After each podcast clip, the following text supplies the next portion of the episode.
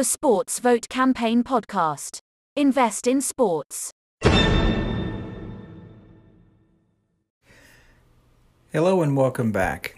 Today is Sunday, April 3rd, 2022, and this is It All Began in the 70s, Season 3, Episode 20 The New Jerusalem News.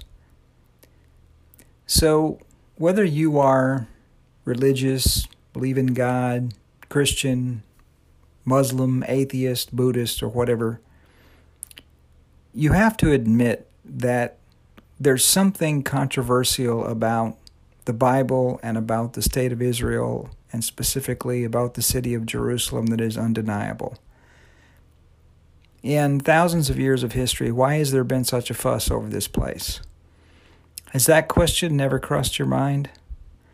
That's one of the reasons, or really the main reason, why I went there in December of 2018, and then I went back four months later because I was so shocked by what I saw. So I'm going to keep this one very short.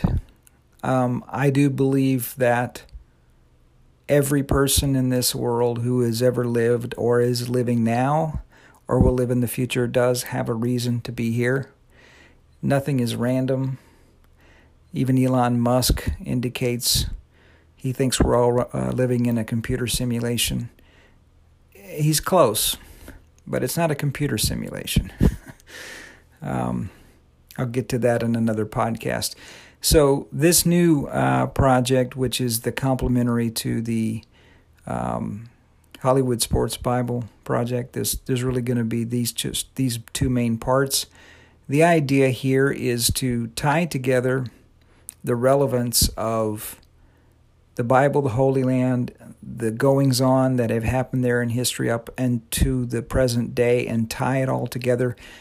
In other words, why is this dusty old book in this craggy, rocky place in the Middle East? Why are they so important?